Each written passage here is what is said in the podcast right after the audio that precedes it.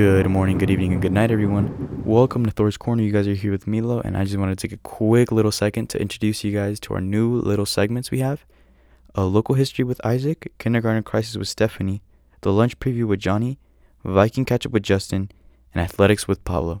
Welcome to Local History with Isaac. Part 1 Sagebrush and Dust. Our first segment of local history begins on December 7, 1941, when Pearl Harbor, Hawaii was attacked by Japanese air forces. Due to this event, President Franklin Delano Roosevelt would declare war on Japan. At the time, the United States was home to a large population of Japanese Americans as well as immigrants. Soon after the attack and declaration, fear for our national security began to spread, especially on the West Coast. Three months after the attack on Pearl Harbor, President Roosevelt issued Executive Order 9066. This resulted in the internment of all United States citizens of Japanese descent. This meant all Japanese people deemed a threat to U.S. security needed to be evacuated to relocation camps throughout the American West. The internment, according to the National Archives, began on March 29, 1942. On August 10th of that year, the Minidoka Relocation Camp, five miles north of Eden, Idaho, opened. The first incarcerees arrived on August 10, 1942, the firm building the project, Morrison Knudsen of Boise, had not even finished building the camp. The earth was sagebrush and very dusty, and there was no running water or sewage.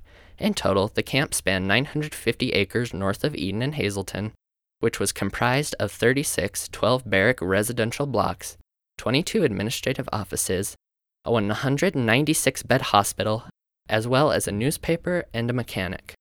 The six apartments in each of the barracks were heated with a pot bellied stove that burned coal or sagebrush. Residents had to carry coal and water back to their apartments inside the long, tar paper sided buildings. The first summer at the camp was horrible, with a high temperature recorded to be 104 degrees Fahrenheit. That winter was not much better, with a low of negative 21, which, even by Idaho standards, is very cold.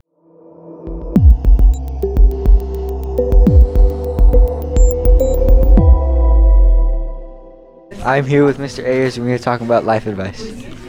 Um, the best thing I could tell you for advice of living a, a, a successful life is to um, have a good work ethic and be willing to do pay attention to small details and, and do the hard things better.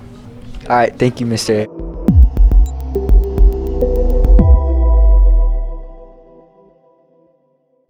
Hi, King. What brings you happiness? Person. Thank you, King. Hi, Easton. Can you please tell me what brings you happiness? Playing with Jackson with my friends and all that. The bum. And playing with Jackson and the rest of my friends with toys. Hi, Vicky. What brings you happiness? Having fun with my friend. And playing outside with, with the sleep. And, and, and we're going playing inside. And we're going to monkey bears. And we're playing with toys. And my best friend. Hi, Jackson. What brings you happiness? Um, playing with my friends. Thank you.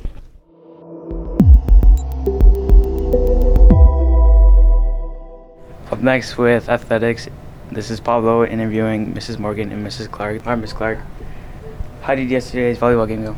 Yesterday's game did not go as expected, but we learned some things, and there's always room for improvement. After the first interview with Mrs. Clark and Mrs. Morgan, this is Miss Sellers. What do you? How did yesterday's volleyball game go? Um, yesterday's volleyball game went pretty well for our first game. We started off really well, and then um, with some girls being out, we kind of lost some numbers, and um, the girls just played hard. And I thought they did really well for their first game. And what was the score, and who do you guys play against? We played against Dietrich, and we lost two to one. And who's the star player? I wouldn't say we have a star player. All the girls um, work really hard and they all have different roles that they fulfill on the team, and they do a good job doing their personal jobs. And last night, what was your favorite play? My favorite play was probably um, when we were in a really long rally with Dietrich and we were able to get a good dig. And then um, Salini set a good ball outside and we were able to get the kill. Good. And what's your prediction for wins and losses at the end of the season? Um, well, I mean, every coach, you know, hopes that they can go out there and they can win every game. We have a team that has a little bit of experience um, in the JV realm.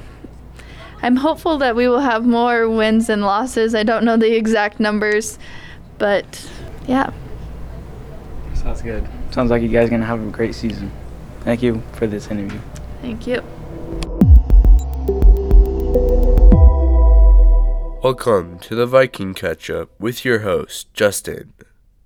Today is National Beach Day, celebrated primarily by those living on our nation's coastline and in the dreams of those of us who are landlocked. If you plan on jetting off to a beach soon, you are in luck. Joslin Field Airport has recently announced new flights in and out beginning September 5th. No, that's not smog, you see. It's just smoke from the fire 23 miles south of us in the Sawtooth National Forest. The Black Mountain Fire has consumed over 740 acres. It was caused by lightning and is now 12 days old.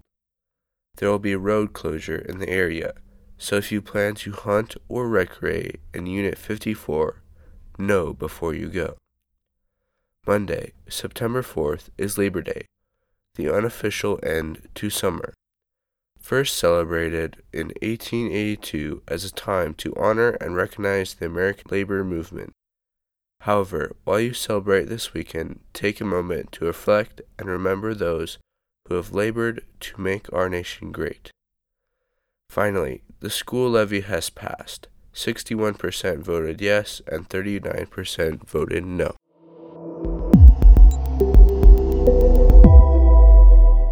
Hello, ladies and gentlemen. This is not your host. This is Baron with today's very funny comedy. You can't say otherwise. While I was out on the town the other day, which I realize is a strange thing for someone of my generation to say, I was at Walmart because I was not going to go anywhere else, and I was waltzing around the water bottle section, and I found the mother of personal moistness. This was a three gallon, tight, no, it wasn't titanium, it was stainless steel, lined with copper, and I believe double insulated. This thing was huge, and I believe a particular Australian waterfowl would find this artifact very appealing. Moving on into other news, did you hear about the man who wanted to write with such ferocity that he could make his readers cry in pain, to holler in rage, and cry like a toy deprived adolescent. Well, guess what? He now writes the error messages for Apple and Microsoft. And in other other news, did you know that Burger King is being sued because their Whoppers are too small? I don't know if this has happened anywhere locally, but here the Whoppers they make are the size of a pizza. That's a lie, they're not. But if you take a Big Mac from McDonald's and you put it right next to a Whopper from Burger King, you will see that the Big Mac is about the same circumference as a Whopper Jr. with just an added patty and a bottom bun in between said patties. now, isn't American culture a beautiful thing? Now, why don't you fine ladies and gents and all that lies in between have a nice night, and I'll see you next week with some brand new content. Maybe. I don't know.